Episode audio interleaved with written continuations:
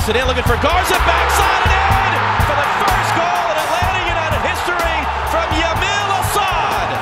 Take a look at history.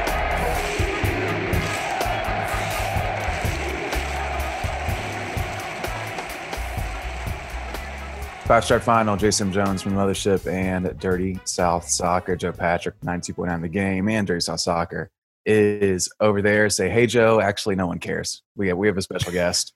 Um, Felipe Cardenas from The Athletic is with us. Felipe, how are we doing? Hey, guys. Happy to be here. It's been it's been forever. It's been a Forever, second. Too man. long. We, I think we had you, I want to say, on one of the very first Five Stripe Yeah. Finals back then. Yeah. Still calling I think I was one of the that. first guests, guys. I think you were. I think you were the first Yeah. Yeah, guest. the I want to say. Yeah.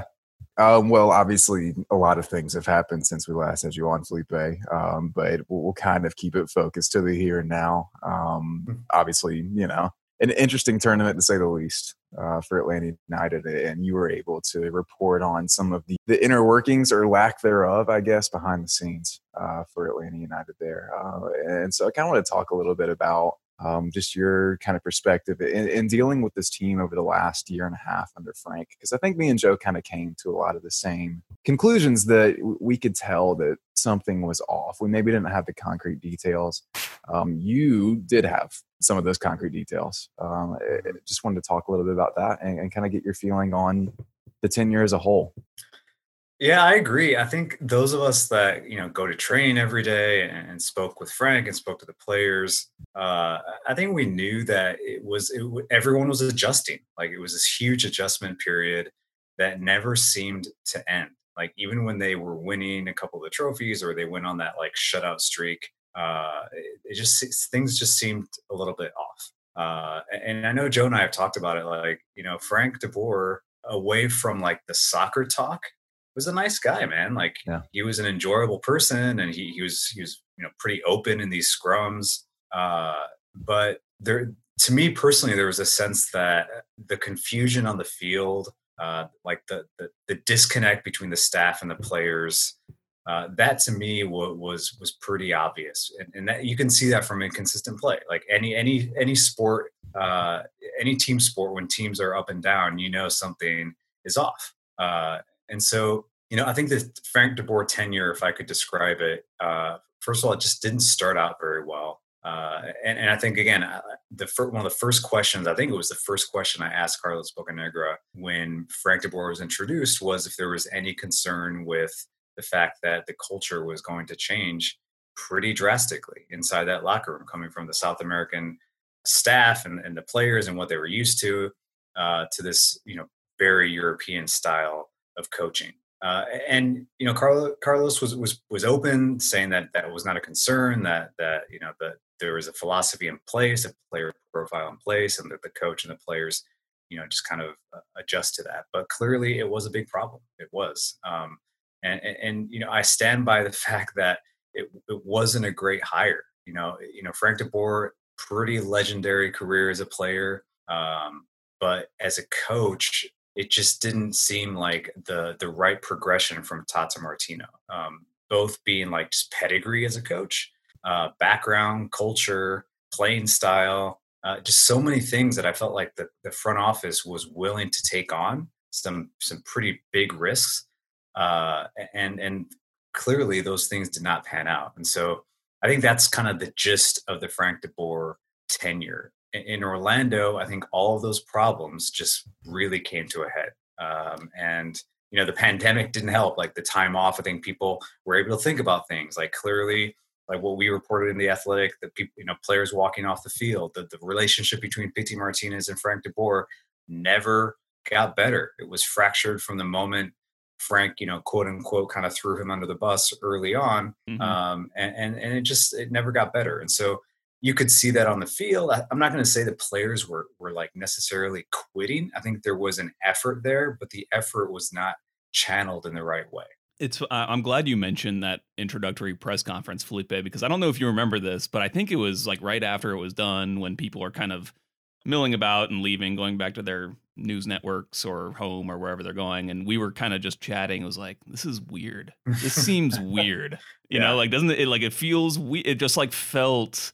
There was there was something about that press conference that felt so much different than any of the other kind of press events or media that they'd done before. And you know that's a very anecdotal thing whatever sometimes yeah. those things are weird sometimes they're buttoned up and it's obviously it was the first time they were going through a managerial change so you know I, I, guess it should feel that way to an extent but it did seem like just like and i think that we had talked about like the culturally it was just you could almost sense it from the very beginning that mm-hmm. it was mm-hmm. going to be you know maybe you couldn't have predicted the way it went but at least you you kind of understood that there was going to be some rough patches especially in the beginning of just trying to get Frank DeBoer and the players on side, you know, like on the same wavelength. Um, yeah. And it it just didn't seem like that ever was really um, they were fully in flow with one another. It seemed like even last year when they went on that good run, that was in large part due to you know Frank taking more of a hands off approach and letting the players do their thing. Um, and you're right. Like I get, I think the Orlando tournament just kind of really exposed all that. But it was kind of lurking underneath the underneath the surface all throughout. Absolutely, it really was. Like that day, and not to like stay on the press con- the, the introductory press conference, but you're right. I mean, I remember Carlos Bocanegra again. Like he opened up the press conference by like really making a point that like, okay, last year was great, but we're moving on. Um, and he, you know, these are the tournaments that we're facing. This is the timetable that we're facing.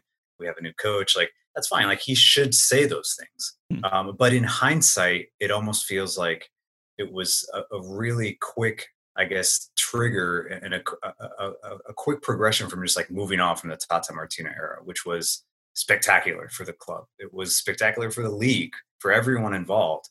And, and to kind of just like move away from that really quickly uh, and try to like just like put it in the back burner and forget about it just seemed kind of weird to me. And, and, listen, Frank DeBoer, like remember that day? I remember even it was like in a couple weeks he had to get ready for Champions League. Mm-hmm. Um, yeah, and and it was just like kind of awkward timing. Like you you almost had a feeling like there's this is going to be tough for this guy to get to get the players to trust him. Uh, considering like the language barriers, the cultural changes, there was already a sense that you know he's going to want to change things tactically. You know, like I think you most managers want to do that regardless of whether they're the, the, the same nationality of the majority of the, locker room. So, uh, and then training begins and it's just like they go right on in, into full 11 v 11 scrimmages. And so that was the first time where like Pity Martinez, who uh, one of the first times he spoke to us was at Mercedes-Benz Stadium. And I remember that day he was, it was the first time I was like, wow, this guy's like really open and candid, you know, like he, he'll just tell it as it as it is. And one of the things he said is like, this has been difficult because we're just playing, we're just playing. Like in preseason in Argentina, you don't touch the ball for like three weeks. It's like mm-hmm. it's all physical. It's it's fitness. It's getting ready. It's tactical. Um, it's kind of like camaraderie. Like if you look at like mm-hmm. River Plate's preseason tournament or preseason schedules, they'll fly to Uruguay and like ride bikes together, train on the beach. Like this kind of like it's similar to what Matias Almeyda does with San Jose. They go to Cancun and they just kind of get together and they get fit. And and Frank not having any time to work, we're just like let's just start playing. And so that yeah, it was just like a, a, a they stuttered at the beginning. They lost. They were losing right away, which was already kind of a red flag. But Orlando, yeah, just like you could see it, like if you you don't need to be a soccer expert to see players the body language is off like two minutes in the matches the first misplaced ball guys are upset guys are frustrated and, and just going back to different moments in the season uh, multiple players kind of like yelling at the bench yelling at the technical staff for for whatever reason you know confusion not, not agreeing with tactics whatever it may be. Uh, and of course we've covered this but the roster changed dramatically. I think that hurt Frank DeBoer, honestly, as a coach. Like he doesn't have the talent. Clearly, they they tried to bring in talent to fit his three four three system, um, but it just wasn't overall a big upgrade. So you, you're placing all of that baggage in the hands of a manager that, to be frank, no pun intended, like is coming off two. He'll never live pretty, that down. Yeah, I know. of course, of course. Um, yeah. But like you're putting all of that baggage, all of that responsibility um, the big culture change, the lack of talent in key areas, and then asking him, okay, coach this team and like get them back to the top. So it was just like a huge mountain to climb, and it didn't work out. If if I could, I, I that's a great point that you mentioned about just kind of the time when he was brought in because if you think about, it, I think Atlanta's uh, MLS Cup was December 9th 8th. and 8th, 9th. And um, uh, the season started in like early January. Uh, Mhm. At least like the preseason camp did. So it was not that much time. And of course, Tata had let them know. Or the other thing we should mention is that this was, of course, Tata's decision not to renew his contract. He had a two-year extension that he could have triggered. He chose not to do that. Um, so to give the club the benefit of the doubt, it's not like they were trying to push Tata Martino out. They would have loved Right. to keep him, of course. Totally. Um, but you know, I do think that it makes sense the fact that they landed on DeBoer because it's like, well, you don't have that much time to find somebody else, and of course, they were trying and hoping that Tata would agree to two more years right up until he made that decision, which was pretty late in the season. Mhm. So it makes sense that DeBoer, you know, would come out of kind of Darren Eales's Rolodex, you know, of a guy he had interviewed uh, for the Tottenham job. You know, like, it was a guy that he knew and a guy that had big credentials. And so I think for that reason, it makes sense. I think that, and we'll talk about this in kind of the second half when we start talking about where this club is going to go. But I think we'll see a different approach this time around where they have a lot more time to kind of plan things out, really get a Mhm. good scope of who's out there, who would be the best fit, and that kind of thing. But it does make sense um, that like that they would have landed on someone like DeBoer at that time. And, and remember, and, and this is going, going to happen now as well with this coaching search. Agents are heavily involved. Oh like yeah, coaching agents, they they they're the ones that bring the candidates to teams a lot of times. Sometimes they're candidates that you would never, you couldn't imagine fitting in with a club. Um, and and the reason I bring that up is because I remember Frank DeBoer's agent. I, I forget his name, but he was really out there in the press, like talking about Frank having, uh, you know, being this like you know man manager type of coach, a, a, manager that wants to be on the field, wants to be training every day. That's why he turned down some national team gigs. Uh, Anderlecht wanted him, but this is the right fit, and so clearly, you know, that probably played a role as well. Like you have an agent that's probably had a relationship with Darren Eales as well. I don't know that, but you're he's coming to you and, and he's promoting his his guy.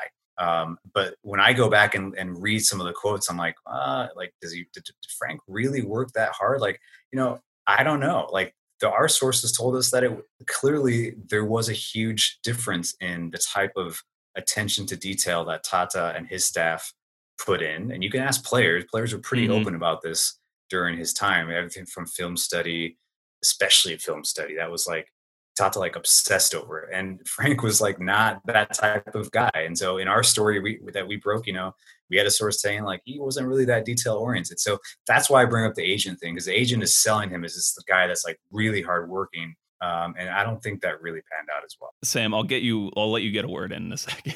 but I do want. Um, sp- speaking of the film room thing, it just reminded me.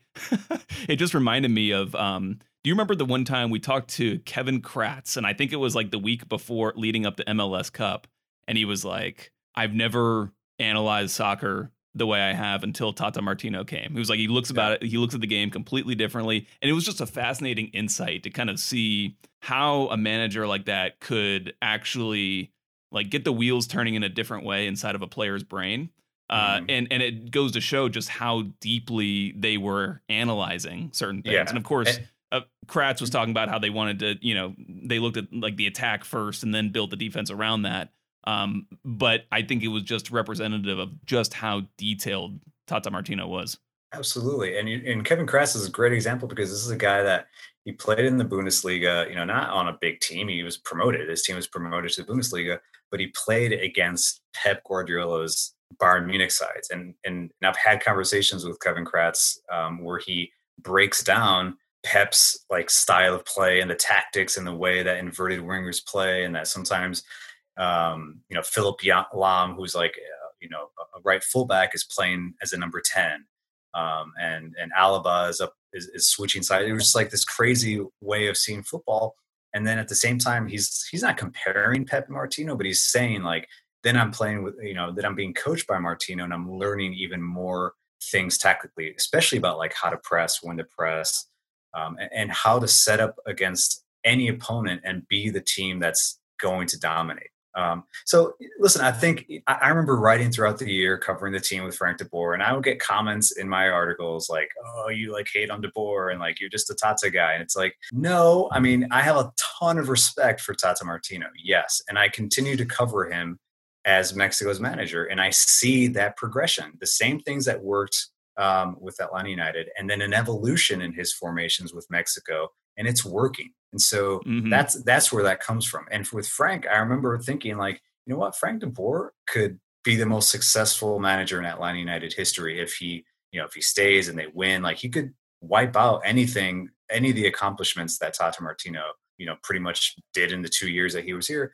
But again, that didn't that didn't happen for for mm-hmm. all these reasons that we're talking about. So that's why you, you know you have to give credit to Tata Martino. You have to give credit to the front office for making that hire. But like I wrote in this in the story that posted today, today's Thursday, is that like the I guess the the failure of Frank DeBoer actually has elevated Tata Martino's stature in at in, in the club and in Major League Soccer. Tata Martino is still considered one of the biggest hires in league history. Which I think means yeah. Turn, you know, you kind of have to consider the the next person that comes in, uh, which I think you kind of touched on the story. The next person that comes in kind of has to fit that mold, right? He kind of has to have that same kind of Tata esque presence uh, to the club. You know, and it's, it's interesting to kind of think about who who in the world can be that. At, you know, uh, he was yeah. such, a, such a personality and such a interesting presence. Um, you know, but y- y'all talk about the training. I remember Bobby Boswell uh, talking about just how difficult training was all the time. He said he never yeah. worked that hard in his life, and then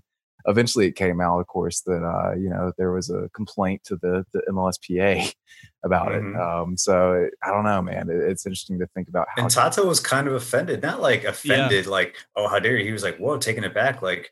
I didn't know that this was an issue. That you know, players went over my head. Wow, uh, and again, that's that's that proves that there were issues culturally even under Tata Martino. Like it's not like mm. everything was was perfect. You know, it's not like everyone in the locker room was just like love Tata, but I think everyone in the end would play for him. Would would would believed in okay, this is going to make us a better team. We're going to win if we all stick to this collectively. Uh, Bobby Boswell told me once that he'd never played for a manager that was better at post or halftime adjustments than Tata Martino. Um, and, and, and I, I've tried to touch on that in some stories when I, you know, in the Frank DeBoer tenure is that, you know, he, it, again, it's just a different style of management. He has told us, he told reporters that he wants, he wanted the team to be able to essentially adjust on the fly themselves in games. Like if they notice something that's, um, you know, if they need to go back to a back four, they start in the back three. Like he expected the players to be able to recognize that and do it that's fine. Like that, that's that's that worked at Ajax because he was coaching players that he has known probably since they were 13 years old, and they were very good. Uh, but with with this with MLS, it's like it's you need to be like a Peter Vermes type of coach that's been there for double digit years, and and and and there's a system in place. And and I always felt that that was going to be a problem to to go from Tata, who was on the sideline, very engaged, changing things, moving players around, uh, to, to Frank DeBoer that was very reserved on the touchline and wanted to see the players kind of make those adjustments themselves. And I think sometimes they did, but if ultimately I think players, even at the professional level, want that support from their manager. And, and I think that was going back to Orlando, you started to see that like they had just pretty much lost faith in, in him at that point. And, and going back to that training, I, it does kind of, um, I, I, think there's a misperception that that the players in Tata just like were this happy family that got along all the time Absolutely. and they never had any issues you know like i think the players were pretty worn down the coming yeah. down the stretch of that last the, the season that they won mls cup but they really faltered down the stretch not winning supporters shield and i think that it was partly because tata had really ground them down i'll never forget yeah. the the media that we did um, following the loss to toronto um, and losing the supporter shield and it was so down that day at the clubhouse or at the uh, at the training ground and it was pouring rain outside and they weren't they actually were not on the field which was shocking. It was like one of the first time i'd ever seen them not being out there even in those terrible conditions. And um but i think that you know when it comes down to it they had trust in him. Like they would like you said they would still they they believed in what he was in the instructions and just believed in him as their manager. And I just never mm-hmm. felt that they the players felt that same way with Frank DeBoer. Like right. and it's not the like I saw Frank once at training like literally go up and like put his arm around Tito and they were like and Tito was laughing and they were having a good conversation. And you same with Pity, they did that as well. Like we yeah, caught that. Totally. I think we all noticed it, like, oh my gosh. Yeah. and and you can do those things, but at the end of the day, it's like in the heat of the moment during a game um, does that actually matter? You know, or Yeah. is it like more fundamental than that? And I just Right. really think that that that level of trust was never quite reached with between the players and Frank DeBoer. And so Yeah. I think, and I think again, I think that Orlando really shone a light on that. let me say two things before if you guys want to move on but i haven't written this because it's hard to to kind of put in the context of a story but two things one uh you know i, I agree with that because you know th- there's so much talk about like the the locker room under tata martino and, and the players that came and the fact that they were so committed to his philosophy um i i think the, when the when the roster turned over and these players left it, it, was very easy to say, oh, well, this is MLS. Like, this is MLS. Like, there's cap issues and like you can't give everybody raises. Like, Darren Eales was very open about that. And, and I thought he was honest about the way that they tried to manage that. Um, but he, here's why the players, in my opinion, were so, I think, upset with the way that the, the, the culture changed so drastically. Like, you have players like, you know, Miguel Almiron, Josef Martinez, Tito, and Leandro Gonzalez Perez, for example, that had pretty good careers abroad. Like a lot of people want to, you know, kind of bag on Josef Martinez because he wasn't a star in Serie A, but bro, he's playing in Europe. He was playing in Europe. Um, he was doing well. He, he was a national team player. Miguel Almiron could have gone to Europe from Lanús if he wanted to. Uh, Gonzalez Perez kind of was finding his way, but he had already made a, a, brief jump to Europe as well. He had gone to Belgium and played, uh, and he probably had offers. Tito the same way. Tito had won a Copa Libertadores with San Lorenzo, and so then Tata Martino basically calls them and says, "I'm coming to MLS. I'm coming to Atlanta. I want you guys with me because we're going to win this thing." And they uproot their families. They they take shots at home. You're going to MLS. You're going like you're going to Atlanta, a, a, club that has four months of history, and they're coming from these like 100 year institutions. They took these huge risks, and then they show up, and they were like extremely committed to winning for the club. And, and so sometimes I feel like that gets just kind of understated, like that they made that those players made that commitment. And and it's a, it was a big risk, especially for like Miguel Almiron, for someone to tell him, no, if you come here, this is the move that will get you to Europe. You know, not playing, not moving from perhaps Lanús to a bigger club in Argentina. It's coming to MLS to to to, a, to new, a brand new club. So when I when I think about the players being upset during 2019 and kind of like all those cries for help that they were basically telling us in scrums. I mean, if you look back, it's like they're telling Yeah, they were yeah. like they were like telling us, dudes, guys, like we're not happy. Like this is not how we're supposed to play. I think it stems from that that they're like like we made this commitment. We made the commitment. We built that winning culture. We won for this club, and now it's just kind of like, well, let's move on. And so that's something that that is important. And, and to your point about like playing for Tata, like I remember after the after the MLS Cup, we're all in the locker room. I'm interviewing just whoever you can get a hold of, um, and Jeff Larentowicz, you know, 400 game Jeff Larentowicz is is telling me that like he just want he he just hoped that Tata Martino was proud of him in the end because he's a player that um, had to change everything about his game. He's a player that Leandro Gonzalez Perez one time told me in a scrum that he was concerned about playing with when he first got to the team. He was like, Jeff Larentowicz, like, who is this guy? And and plus, at first in training, he thought Jeff was like was you know a really hard worker. But then when when pushing cu- shove and like the scrimmages, and you're you're talking about like playing as a six and going back to the back four, and then like da da like playing with your back to goal, building out. Like Jeff kind of froze, and Leandro was like, bro, like we need you.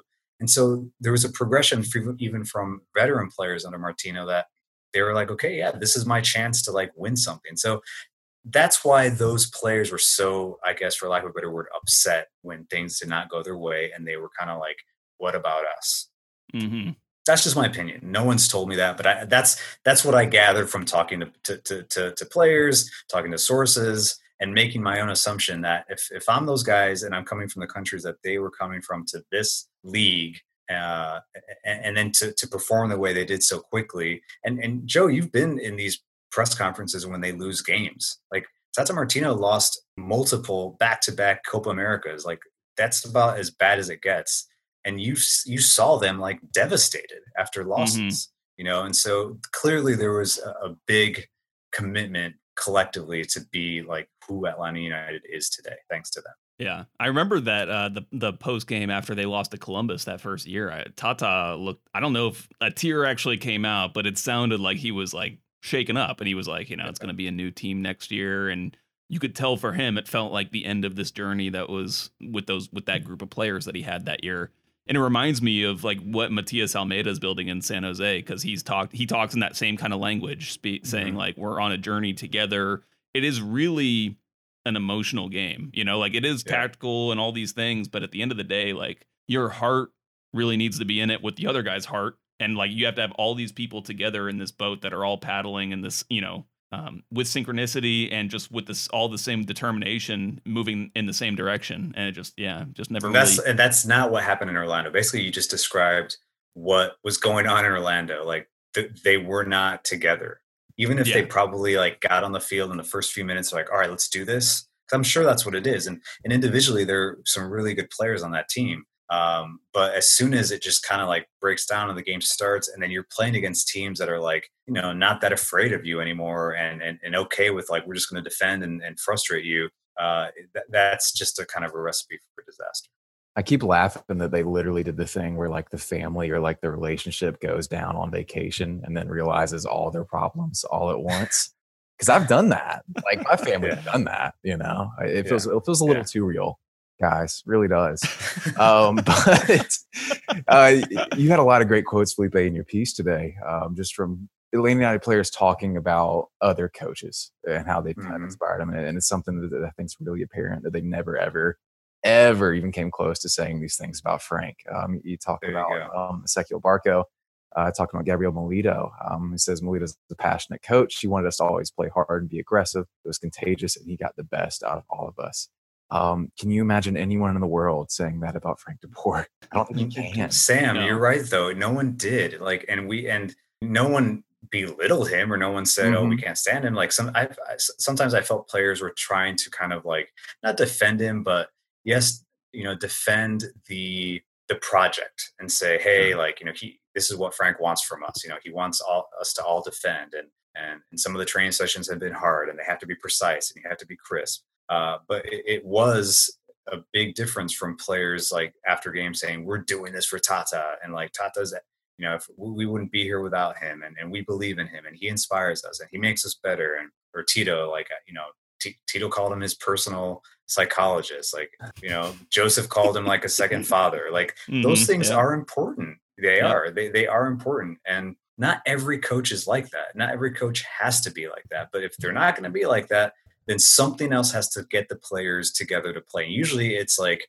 you know, tactically they all believe in what they're doing and they're getting better and Josef called Tata his second father, and Josef was the one who was like ripping off his pre-wrap on around his around yeah. his uh, his shin guards when he got subbed off early and was all pissed off about it. And and, T- and Tata called him out, saying that he can't act that way. But you know, at the end of the day, those are kind of surface level things where there's a more fundamental bond Absolutely. that that kept those guys together. Yep. I mean, you even get like the, I, I want to get y'all's thoughts on. Do you remember um, we kind of took stock of it a little bit on one of our shows, Joe, but Brad Guzan's press conference after what was I think it mm-hmm. was Columbus, uh, where he was yep. very, very open and candid, and that kind of became sort of typical, I think, under Frank, where where players would never actually, you know, come out and say this is our guy ever. You know, um, yeah.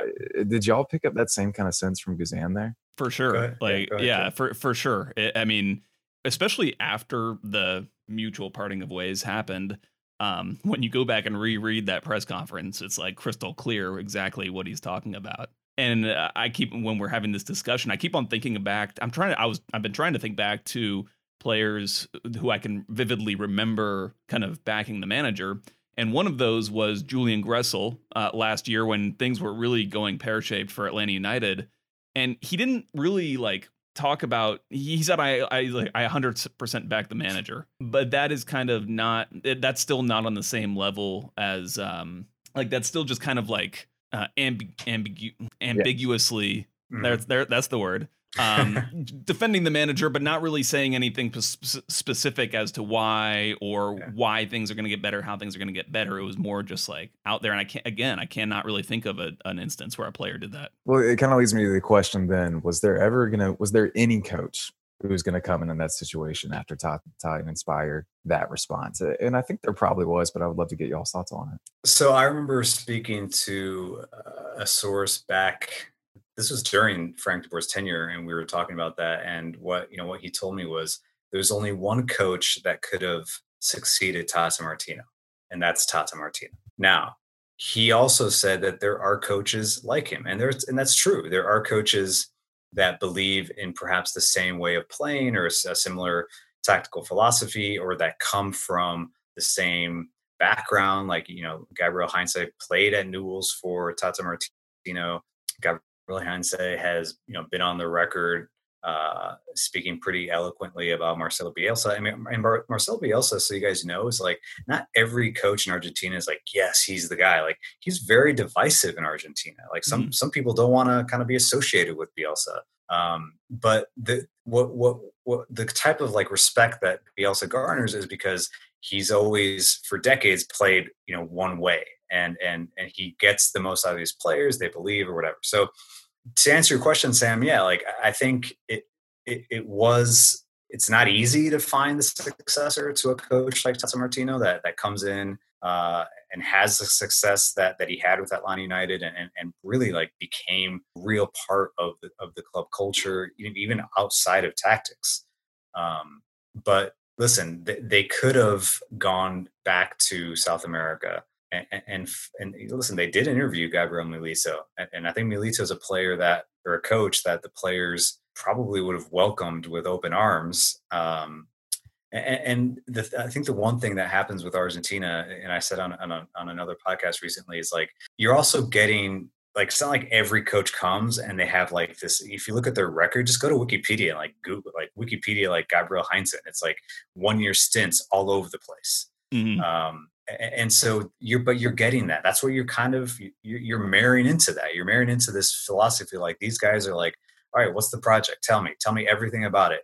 Okay i'm in uh, i'll be here for whether it's two years or three years but like they need to believe that everything from the city the makeup of the city the people the roster the technical staff the front office everyone has to be aligned and then they're going to take these jobs and just like kind of crush it um, they're coming from a culture though where five games into a lot of their managerial stints at these big clubs in South America is like it's if you're not winning, you're gone. You're gone. So I think that plays a part in the why most of these South American managers don't stick around for very long. And I remember Tata told us in a press conference once when towards the end of his you know tenure at Atlanta United, where every post game question was like, "Where are you going? Are you going to Mexico?" And he was just deny, deny, deny. But at one point, he's like, listen, coaches, we always have to have our suitcase ready. It's just the way they live. And so, uh, you know, I think that was something that perhaps Atlanta's front office wanted to maybe move away from and try something else. Try something where we're gonna we're gonna bring in this coach and he's gonna be here for a while and he's gonna help us build the academy and like build that pipeline. And he has experience in youth development and you know modern football is changing where tactics change and they evolve and it, it's it can no longer be all out attack and, and it, to me it's what what i wrote today is that it was kind of a long term vision which is a big departure from win right away which is what worked for them initially Mm-hmm. And I'm I've been thinking about about this a lot too lately. And and I, with managers and MLS, I honestly don't see it that much differently than um, big DP signings that you would want to make, similar to like a Miguel Almiron, where you try to convince a player that he can come in and do a certain thing over a certain period of time and then kind of have a plan to part ways. And I think that that's actually you can have you, that can be a sustainable model if you plan it out accordingly ahead of time, um, so that you're not kind of caught in a lurch when a when uh, a manager unexpectedly you know decides to go elsewhere. And I think that honestly, you know, when it comes to hiring managers, especially in MLS, where you're constrained by the amount of money you can spend, everybody, you know, it's kind of designed around this parity um, thing. It, it, makes total sense to try to bring in the best possible manager you can. But in order to do that, I don't think like you're going to get a top tier manager or even, you know, not even a top tier global manager, but just top tier in terms of what you can bring into MLS. I don't think you're really realistically going to get a guy who will come in and be willing to stick around for five years. You know, like you're not going to get like this dynasty manager from elsewhere. I mean, you can Right. have those guys who you develop naturally, kind of like a Peter Vermes you were talking about earlier, where uh, he kind of comes through the system to an extent Mhm. and and decides to kind of build a dynasty that way.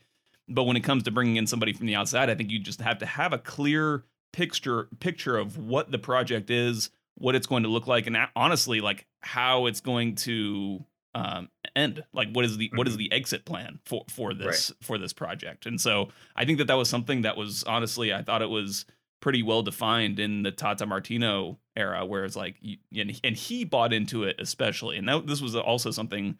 Sam, that you and I talked about, um, and I think it was the last show that we did when kind of talking about who might be the best manager for Atlanta United. And it doesn't matter what the name is as much as it matters that whoever it is comes in with a full commitment and a clear idea of what they want to do with the team over a certain period of time. And I thought that that was very clear under Tata Martino in what he wanted to do and why he wanted to do it and who who who he wanted to do it with.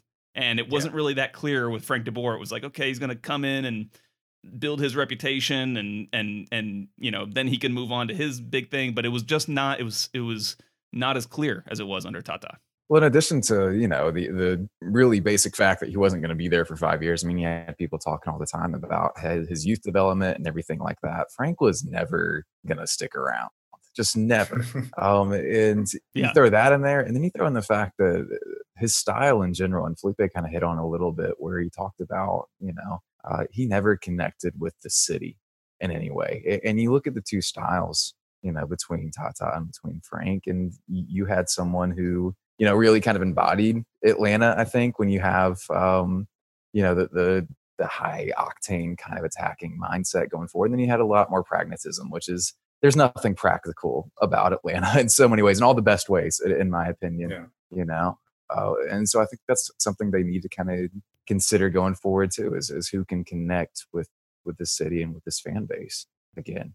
Sam, you wrote a piece though. You you mentioned that same type of sentiment where you know they they did nail it with Tata. People people even you didn't, you didn't have to be a South American to to love Tata, or you didn't need Mhm. to be a soccer a, lifelong soccer fan to to recognize like wow like this guy like he cares about this club as much as I do. You know, or he Mhm. cares about winning as much as I do. Or look at look at how he's how the players play. You know, the other day randomly I watched the first goal from the Snow Bowl against Minnesota.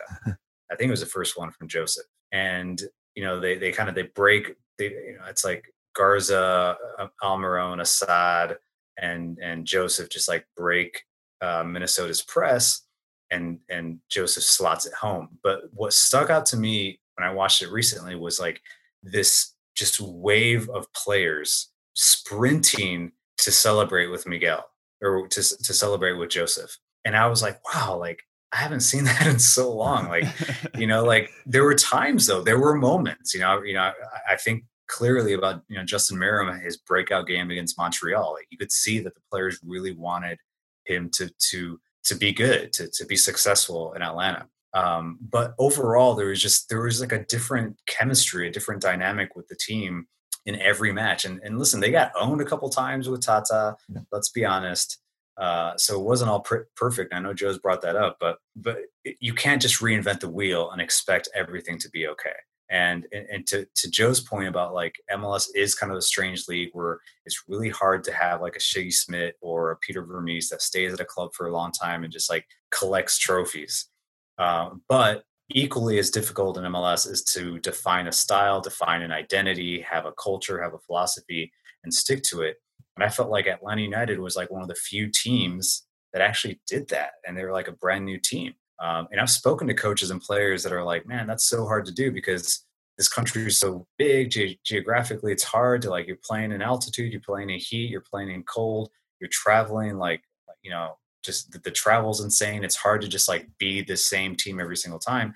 And Atlanta like did it. And so to go from that and to just like change it overnight, uh, I think they've learned from that and they should go back to what worked before. And it's not going to be the same because the roster is much different. Uh, but I think you're starting to see perhaps what Bocanegra wants to do and how he wants the team to play. Like I thought you saw flashes of it under under Tata, like or I'm sorry, under Frank de Boer, where I thought speed of play was important. Having guys that are able to transi- transition quickly, which you could argue, oh, they did that under Tata. It was a little bit different because Tata was like pressing you really high so that you made a mistake in your own half and they just pounced mm-hmm. and mm-hmm. and scored. I think with with with De Boer, and which is this is very yes, this is like modern European footballs, like everyone is kind of defending and attacking all at once, and everyone's like transitioning. You're running back, you're running forward, and then you're mixing it with possession. I think that was what they want to do. Now by bringing in like Jurgen Damm and and Cubo Torres and possibly Jonathan Gonzalez, all Mexican internationals, like what does that signal for the club? Are do they are they going to jump on this potential Liga MX MLS you know transfer relationship, which we should see a little bit more of? Do they want to be fast? Do they want to maintain possession? I think all those things need to be answered because if I'm the next manager, I those are the first questions I'm asking. Like, who's who am I playing with? What are you giving me? And I wrote in the piece today. I think it is kind of a fantasy land for managers. They all want to have control over signings. That's hard to do in any league in any club. But I don't know if Frank had a lot of say, you know, and and I don't blame him because he didn't know the league. He didn't know mm-hmm. the players that were available. And Carlos Bocanegra was trying to kind of like patch different holes with players that he could just kind of like bring in quickly from around the league. Uh, and I don't think the next manager is going to be okay with that. To be honest with you, I think they're going to want more say. They're going to want their own, not literally their own players, but like I need this type of nine. I need this type of winger. I need this type of six. Uh, don't just give me any guy and then expect me to to make him a star.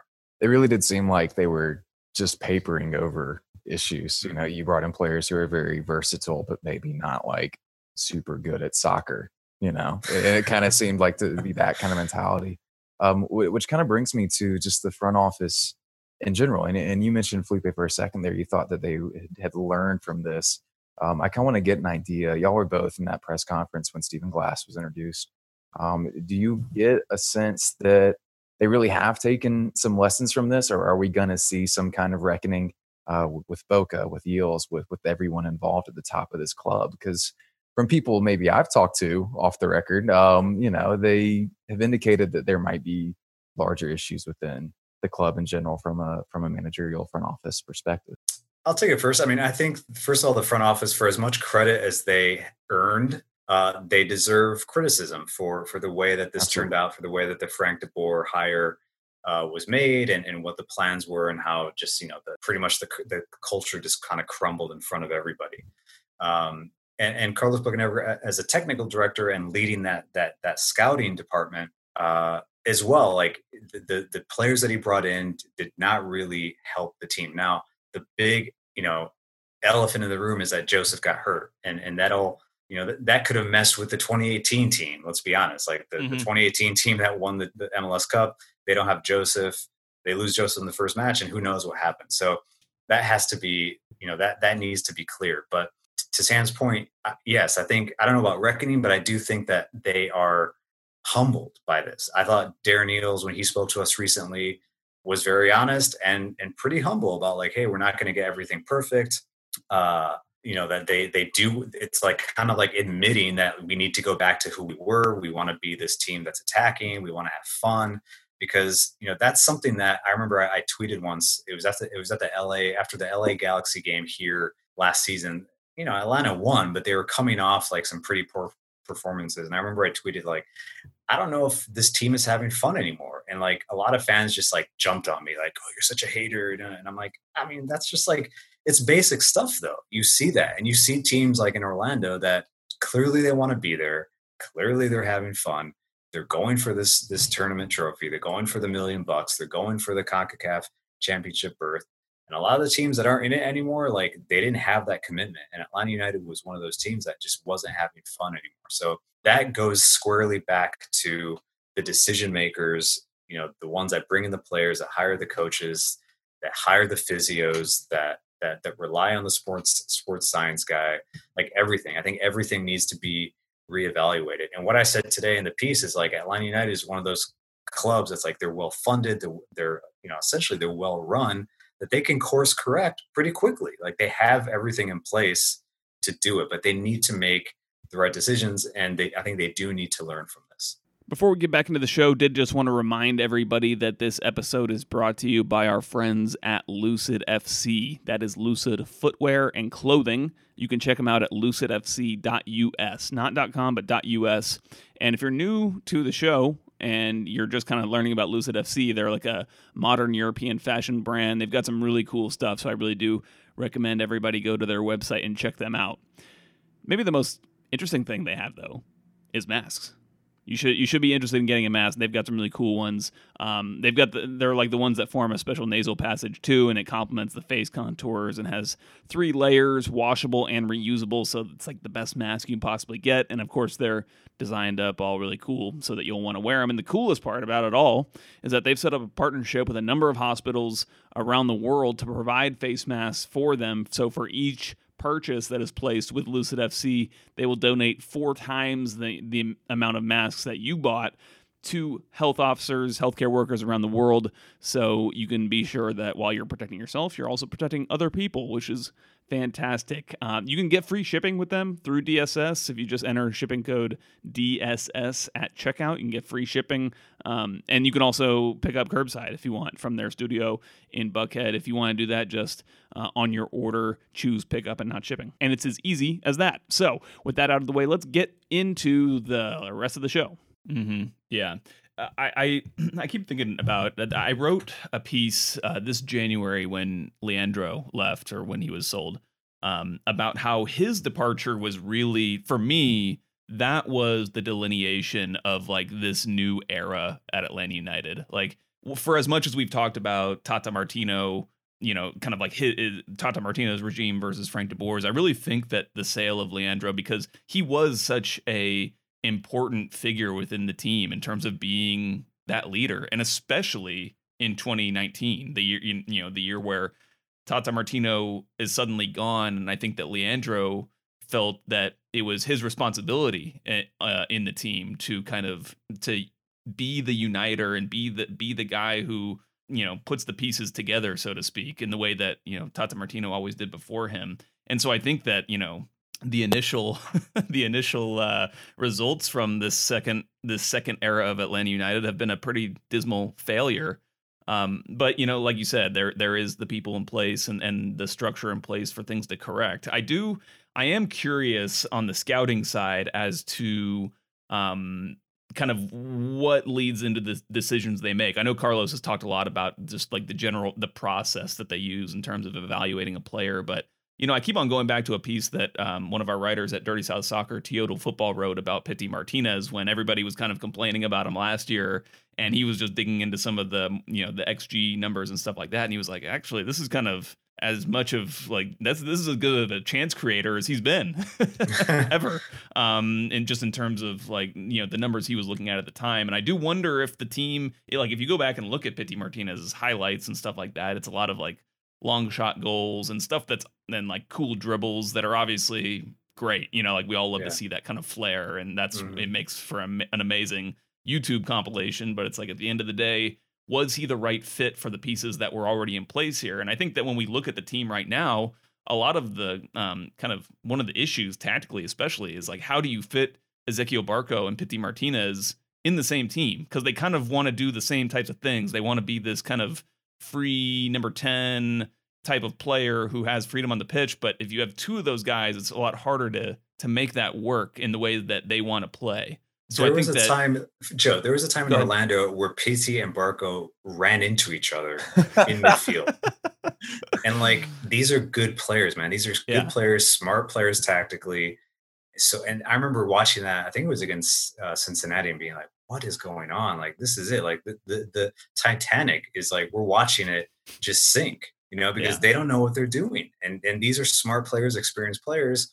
Uh, I think you make a great point, Joe, because, you know, Pity Martinez, and we'll we'll get to this someday, but like that transfer. I mean, first of all, he thought he was going to play for Tata. Let's be honest. Sure, that uh, transfer yeah, totally. took was so many months in the making that when it probably began, Tata was still the coach and Tata had not decided to leave, you know, uh, and and so I remember I remember asking I I don't know if it was you or somebody else was like asking about the the the Pity rumors when he was there, and he was like. he's a great player. yeah, yeah. He knew. He knew they were they were looking at him. And listen, Yeah. in the end, Atlanta United, which is something that they're always going to be, I think, able to do, is they will be able to outbid teams. Okay. And so Mhm. like Pity Martinez is at the time the top player in South America, in my opinion, well deserved because he he's he wins his second Copa Libertadores. Like that is not easy to do. He was playing really well, playing for a great manager who understood him, who also had to like kind of crack him into shape and work him into the system and, and you know get inside his head. All those things work out. An entire club is essentially playing around Pity Martinez. Like River Plate understood, okay, we know what type of player he is. This is how we can deploy him. They they they really like double down on his mentality. Like he is kind of like a soccer psycho. Like he wants to be in the big moments. He wants to score the big goals, and he was doing that in Argentina. So, but this kid, you know, Pity at the time, what 25, wants to go to Europe. The the the, the money that is being offered from teams in Italy, perhaps, isn't enough for a River Plate club that needs cash, needs Mhm. capital. Uh, you couple that with the fact that he did, I believe, he did not have a European passport, and then here comes Atlanta United with the money that River Plate's asking for, you know, the 14 million or whatever it may be. They can't say no to that. River Plate can't say no. And maybe at one time Pity was like, "Ah, I'd rather go to Europe, but okay, it is Atlanta United. I've heard of them. I've heard of Tata. He told us once in a scrum. I watched them play. I liked how they played. Guess what? Because they kind of played like River. they, they they were up and down the field. They're attacking people. They're on the front foot, home home and away. So he probably saw that, sees Miguel, and he's like, "All right, like I'm in." But then he gets here. He was and like, they look like, they have good immigration lawyers there.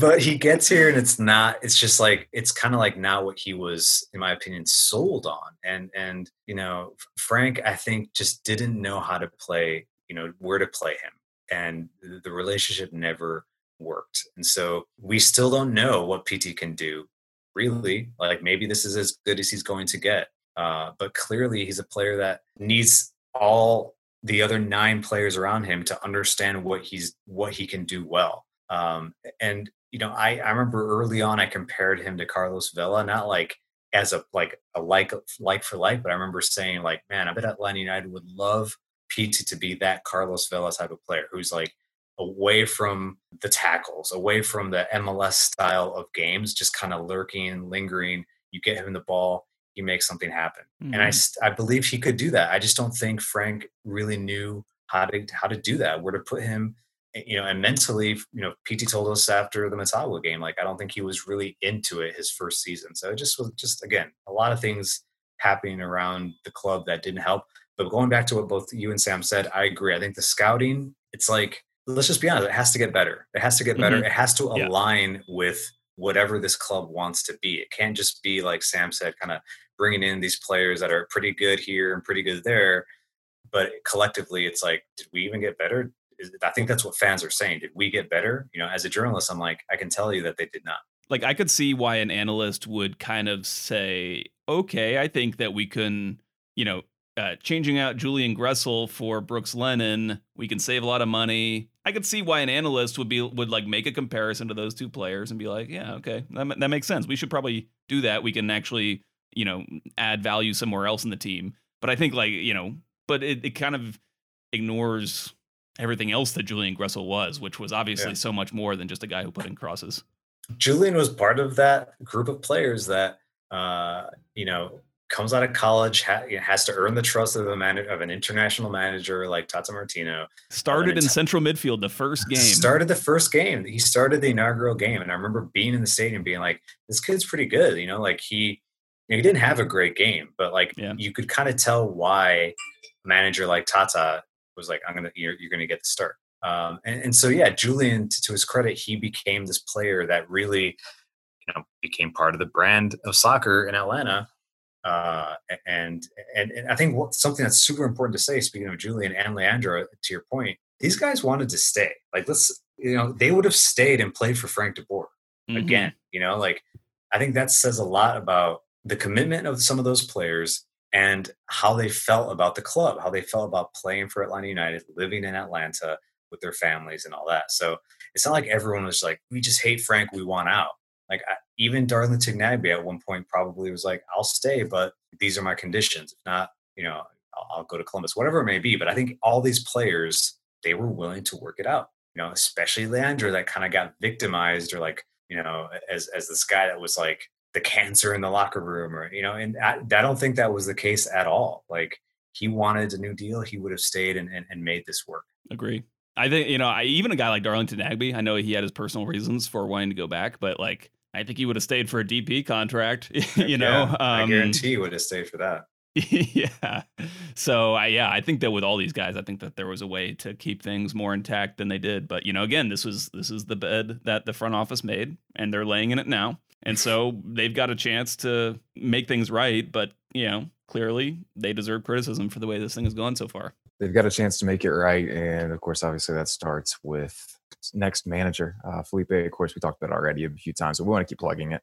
Um, your piece today talked about a lot of the potential candidates uh, for Atlanta United going forward. Um, are there any in particular that stand out immediately for you, and why do they?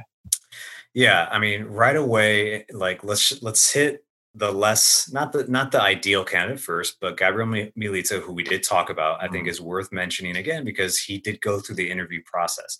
And let's not forget, like uh, Guillermo Barros Schelotto was also part of that interview process, you know, and he ended he ends up at LA. Uh, there's always going to be that would he have been the right guy for Atlanta? It's easy to look at the way LA the LA Galaxy plays today and say, well, maybe Atlanta made a good decision of not bringing him in, but the one thing that Schelotto was able to do at times at Boca Juniors was just get the team to win games. Like, and he had a pretty stacked roster at Boca.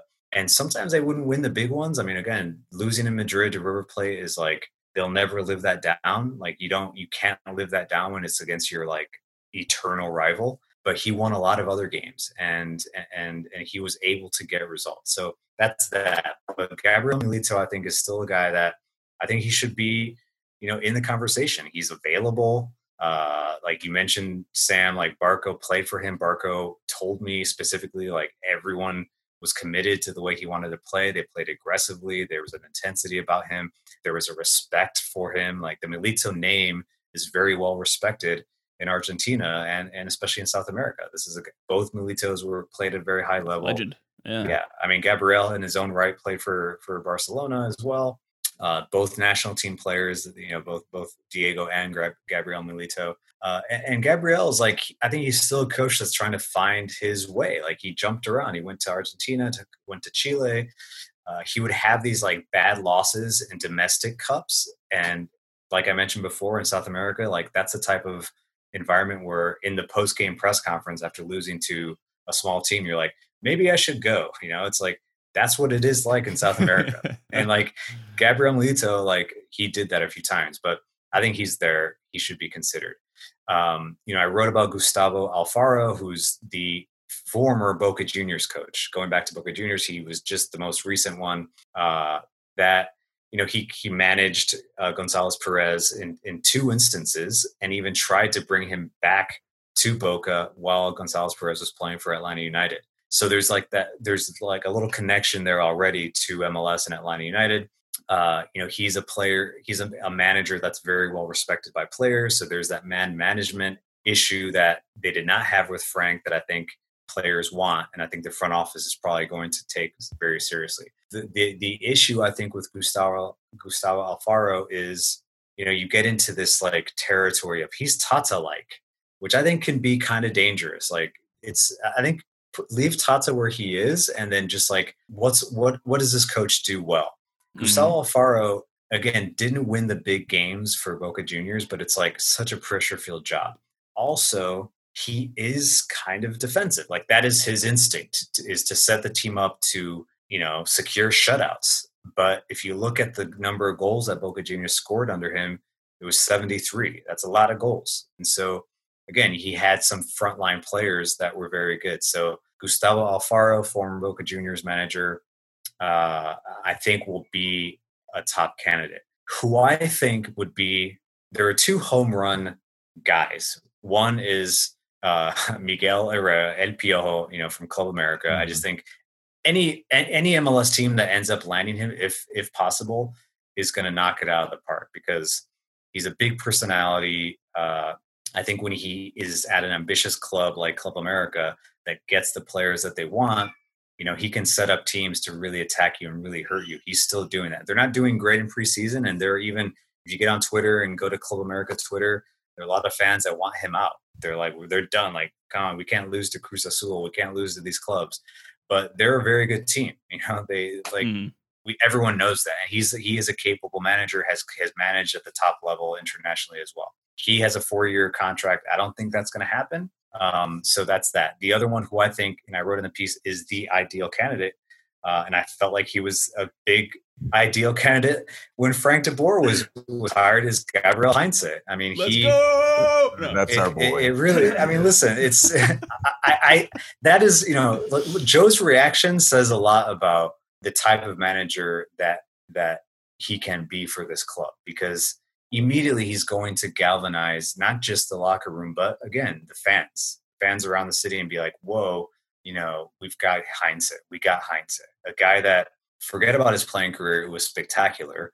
Uh, but only at, at 42, he's already, you know, considered a top manager in South America. Again, didn't win like the big tournaments and the big trophies, but took a Vélez Sarsfield club that is historically a top club in South America, they were struggling, and he you know made them into a club with an identity, and he did it in like an MLS e kind of way, like bringing in some like veterans that maybe other clubs were had forgotten about, putting them in certain situations where okay, I need you, the 36 year old number six, to be that guy, but next to you is going to be 21 year old Nicolas Dominguez that guess what? They sold him for almost 10 million euros to Serie A playing ahead of you is going to be a 19 year old phenom that you know that he's going to end up at one of the biggest clubs in Thiago Almada.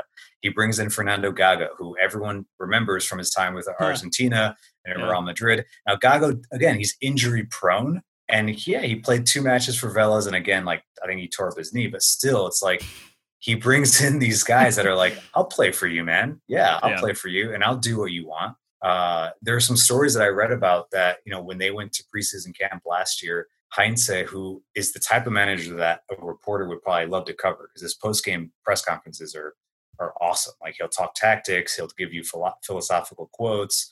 Uh, he's very candid. I think he's very honest. But um, I wrote today that he's a disciplinarian because there there are stories about him in, in Argentina where when Vélez went to a preseason camp before I think the 2019 season, they went somewhere and kind of stayed in the, a dorm like of dorm like you know camp, and he took away all the players' cell phones and their PlayStations. and the and he, yeah, perfect totally right? And it's like and and because the point of the camp was not to stay up until 1 a.m playing fifa or playing warzone whatever it is that every other player is doing right now. It was to get mentally ready for the season to understand the tactics to, to be bought into the philosophy. And it was i think for a manager it's like let's see who starts to crack. Let's see who doesn't want to be part of this. So those are important managers. That type of manager gabriel Heinze at 42 I think would be, you know, a knockout for MLS and his style of play is ideal for Atlanta United. There are a lot of good coaches, but not everyone like not everyone wants to attack like Tata. And I know Tata like changed stuff up, you know, in 2018, that's fine. Every manager should do that, but overall, you know, he wants to be out there attacking people. And so it's hard to find a manager that's like committed to that. And uh that's why Heinze is for me is like the, the top target. Now, you mentioned some of the quotes that we have from former players talking about other manager, Gustavo Quinteros, who's Argentine, but he's Bolivian. He's a naturalized Bolivian. He played for the Bolivian national team. He was uh, Gonzalez Pirez's coach at Club Tijuana. And he, yeah, like Gonzalez Pirez, when I spoke to him in January, like had a lot of great things to say about Quinteros, that he's very much like Tata as far as personality goes, the respect that he kind of earns from the players. And they did play in a very similar 4 2 3 1 formation where you know you're you're attacking all the time uh, it's very direct but i don't think he's like at the tata level as far as like we're really gonna be like down your throat but still an available manager that should probably have a conversation. So I did not mention Mauricio Pochettino for anyone that's out there listening. Uh, I think he was in like the first reply in, in right? your, in your uh, yeah, yeah, yeah, in your article. Um, but but I, I think you know what I've been saying the last few weeks is in order for Atlanta United to get back to where they were and to maximize the talent that they have And again, it's not. There's still a lot of South Americans. I think there's nine now coming with with with Eric Lopez. There could be even more Latin Americans if if these Mexican players end up all coming. And so it makes sense to have a manager from Latin America that understands the, the culture, understands how these players tick, can get the most out of them. So I think Atlanta United will probably stick to that region. I think the most important thing to consider about Heinze, and he, he has something that none of the other managers we've discussed so far really have. Um, and it's something that I think could be crucial. Um, he's the only manager mentioned in the Panama Papers to be discussed. That's true. That's true. Um, huge, Resourceful. resourceful. Exactly. Just- That's exactly what that is. Fits MLS to a T. Uh huh. It's good to see. That's I true. feel. I don't know. I feel like Five Stripe Final is somewhat vindicated here with you coming on and, and essentially hyping up the guy that Joe has been been pushing for like Well, a good week here. I was in Felipe's DMs like a couple Yeah. weeks ago. Ah, okay. like, Heinze. yeah, he was totally. He's like Heinze, man. And and like I said last year when there when when when Tata officially said he's out and and, and Eales like had remember Eales went to Fado and Buckhead and and kind of had this you know s- speech to the fans that like we're never going to lose our identity. Which I mean, looking back, it's like wow, you know, they they they kind of did, but uh, from that moment on, uh, you know, I, I I zeroed in on Gabriel Heinze because he was still with Vélez at the time, but you know, he was the type of manager that I saw like, hey, he could be a guy that's like, all right, I'll take over that team. Like, I, I, I know Tata, I know what Tata wants. I'll probably talk to Tata, and Tata will tell me what works, what doesn't work, how to play, where to adjust, the type of players that work, the type of opponents that you're going to face, um, and he could use it as a springboard as well. Um, so now, now he's without a job, Heinze, because he chose to lose to, to leave Vélez. It's not like he was forced out; he chose to leave, uh, and and who knows what he's waiting for. I think a lot of top managers like like Heinze, uh, Hernan Crespo, you know, former amazing striker for Argentina, Chelsea, Inter Milan, you name it. You know, he's currently coaching at Defensa and Justicia uh, I think a lot of these guys are angling for the River Plate job. They're waiting to see what Mm. Marcelo Gallardo is going to do. Uh, in my in my opinion, especially someone like Hernan Crespo, who is a River Plate icon, another idol. Um, I think they're waiting to see. I don't know if Heinze is himself is, but Heinze is one of the guys that if we're going to compare Alfaro, Gustavo Alfaro, and Heinze, here's two things that I'll bring up. When when Vélez went to the Monumental you know River Plate's famous stadium last year, it was kind of like a build as a big match because it was like these two managers, Mars, you know, Gallardo against Heinze, two exciting teams, and it was like who's going to be the team that kind of sits back more? Who's going to be the one that that that lets the game come to them? And Velez, like Who's going to be the bitch? basically, basically. Uh, Velez went after River Plate, man. Like Heinze was like, we're going to win here. And yeah, it wasn't like they were all out attack, but they put, took the game to River Plate, you know, to, to Marcelo Gallardo's famed system, attacking system. They were in their grill trying to win that game. It ended up tied 1 1. It was a great game. Now, Gustavo Alfaro, well respected manager, when he took his Boca Juniors side to the Monumental, Monumental last season, he defended with like seven guys most of the game and and chose to kind of like just absorb kick a little bit you know he did have a really stout defense and he did improve boca's defense from Schelotto's tenure um, but he didn't really go after the game and like to this day if you you can you, you guys might have to use google translate but you can go online and like read friend. yeah and, and read those like those the, the analysis of that game and the analysis of gustavo alfaro's short tenure um, at boca and that game is still brought up. The fact that he did have the guys that could have gone and like really you know pressured down the wings and made it difficult for river and instead he you know just tried to keep it at zero and and, and kind of survive. And so he he has that that he has to live with i think. So that's why i think heinze is the right guy. Heinze and, and milito to me are like they're pretty close to being like the ideal fit Well, that's interesting because I know a lot of Atlanta United fans have obviously been angling for Marcelo Gallardo to be an Atlanta United manager, which I, I think is kind of as unrealistic as uh, as Pochettino. yes agree To the extent that they both want to be managing at the top tier in Europe, you know, it's like Mhm. it doesn't serve them to come to Atlanta United at this stage of their careers. But that's a good that's a good point to kind of keep a heads a heads up on that situation because of the knock on effects that will it'll have for the actual Atlanta United uh, candidates. So absolutely, I mean Gallardo's. You've got Pep Guardiola saying that he thinks Marcelo Gallardo is one of the top managers in the world. Yeah, I mean, I don't think he's going to come to Atlanta. And again, this is what I gather from like watching press press conferences with Gallardo. You know, I, I, think he's probably somewhat upset that Pity came to MLS. I don't think he wanted Pity. I don't think he wanted that for Pity to be mm-hmm. to, to to be part of like the machine, the transfer machine, where it's not always up to the player. It's it's the club saying, guys, we've got 15 million coming in. He's got to go. Um, and and what you saw last season at, at River Plate, where you know they had other players that were being targeted by the Galaxy and LAFC, and Gallardo is like, they're only going to top teams, man. Like he started, like I felt like he was being very open, like my guys are going to top teams. My guys are worth that. Mm-hmm. So I don't think, yeah, Gallardo was close. Like he was in the conversation with Inter Miami. Like I think those conversations got pretty far. Uh, but again, you're talking about diff- a different situation. I think the money just was w- w- they could not align with money, and perhaps the Inter Miami project made a little bit more sense to him. Um, but I think that has moved. That train has left. I think to your point, Joe. I think Gallardo is looking. I'm going to finish at River and move on to Europe. Now, if you could, the River Twitter is like they're happy with Twitter with with Gallardo being the guy forever. He's that mm. special. He's that special. So um, that's that's a hard candidate to bring into MLS, even at Atlanta United, which is like one of the high profile jobs. I think, yeah, I just don't think see that happening. Well, you mentioned that you want to keep an eye on that situation because uh, it might be a domino and all this. I wanted to kind of get an idea from both of you, really, on on how long this might take. Because I, I, know from a fan's perspective, great, great question. It's going to be they're going to get antsy, you know, and, and they yeah. may not be you know too comfortable with with Stephen Glass leading things to the rest of maybe an 18 game season coming through here.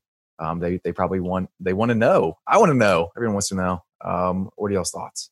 Well, I'll, I'll let Felipe go on this because I think that you probably have some better insight than I would. But I think that it makes sense for them to like you want to take your time, but at the same time, you want to know who the manager is going to be so that you can actually adjust in the transfer window. You can actually manipulate your squad to suit that manager's wants and needs. Uh, which I think we've kind of talked about a lot of the problems that the front office had with that with Frank de Boer coming in.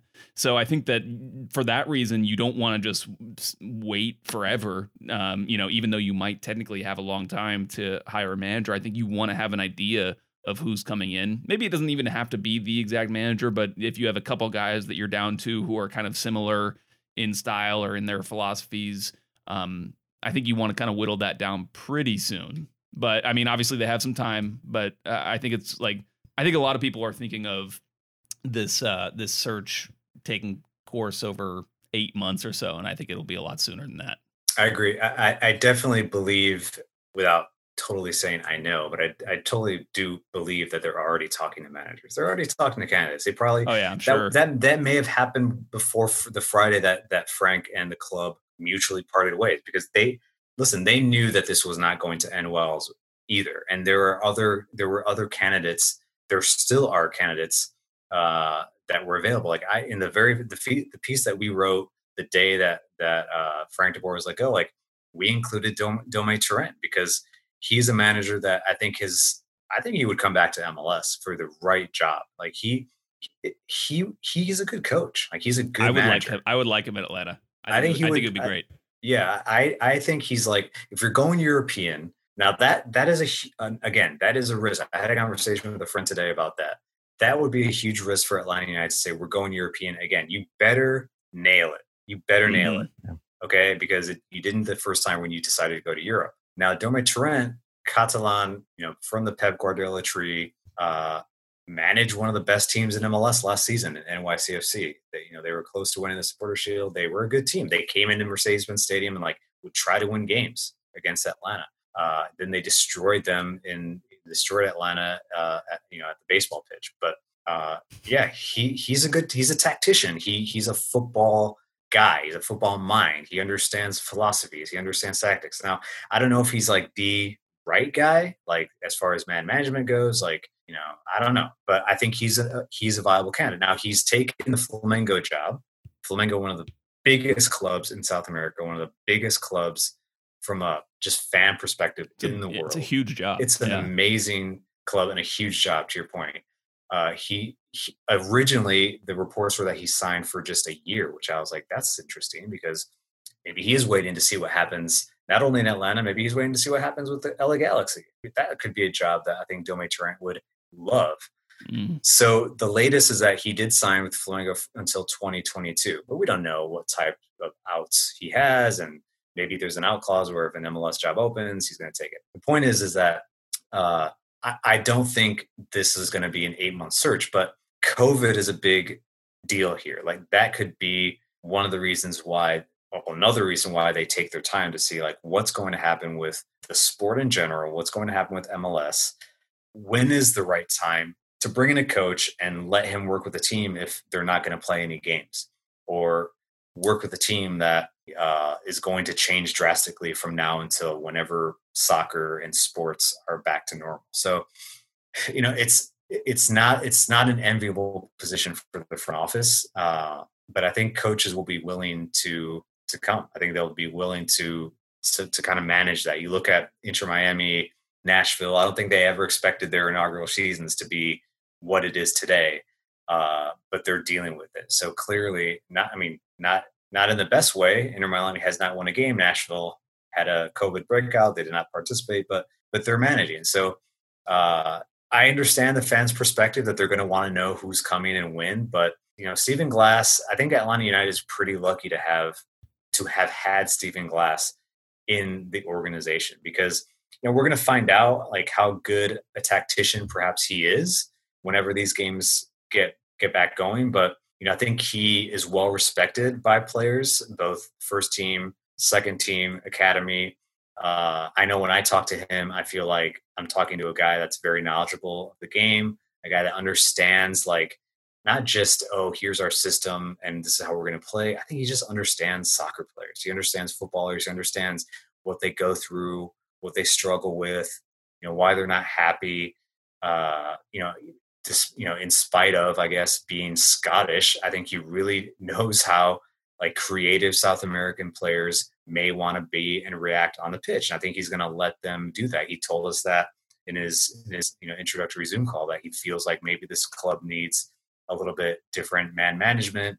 Uh, that some players need a little bit more freedom. So I think they're lucky that he's here in place. Uh, I don't. Again, we just don't know how the season's going to go.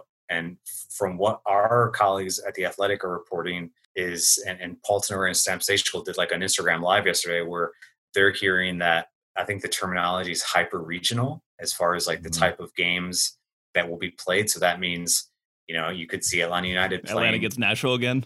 and Atlanta and Nashville might play numerous times. Atlanta and Orlando, might Orlando, play a bunch of times, and and Inter Miami. Like Miami. Mhm. so, so is that enough of a bar- barometer for to judge Stephen Glass as a manager?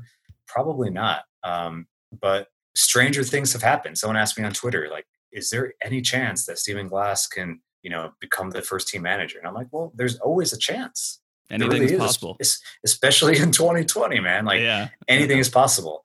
Uh, but Darren Eales has been pretty open about searching for a permanent manager. So I think patience is going to be a virtue. One of the things uh, I just want to say one thing about Stephen Glass. I think the most important thing that he said during that press conference that he did uh, was that he said he had already been meeting with the players and and had talked to almost every single one of them individually. And I think that beyond whatever formation he runs, whatever that kind of stuff, I think that that is the kind of thing that will get players on board. However, like however well they knew him or not before that point, I think that that's what the these players specifically, especially, will want is to just Mhm. be you know get on the same page with their manager.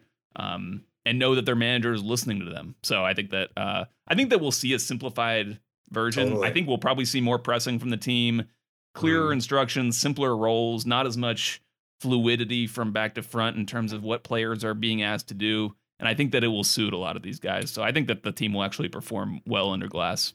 I agree. I I would be shocked if they come out in like a three, four, three, three, a, three, a back three Yeah. in general. You know, like Yep.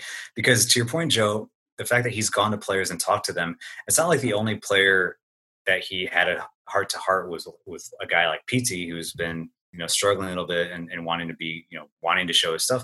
I'm sure he had a long talk with like Jeff Larentowicz and Brad Guzan who were probably like, bro, like we cannot play with a back three, you know, or Yeah, like it did yeah. not work when we did this, you know, and so he's gonna be like, all right, we're not doing that.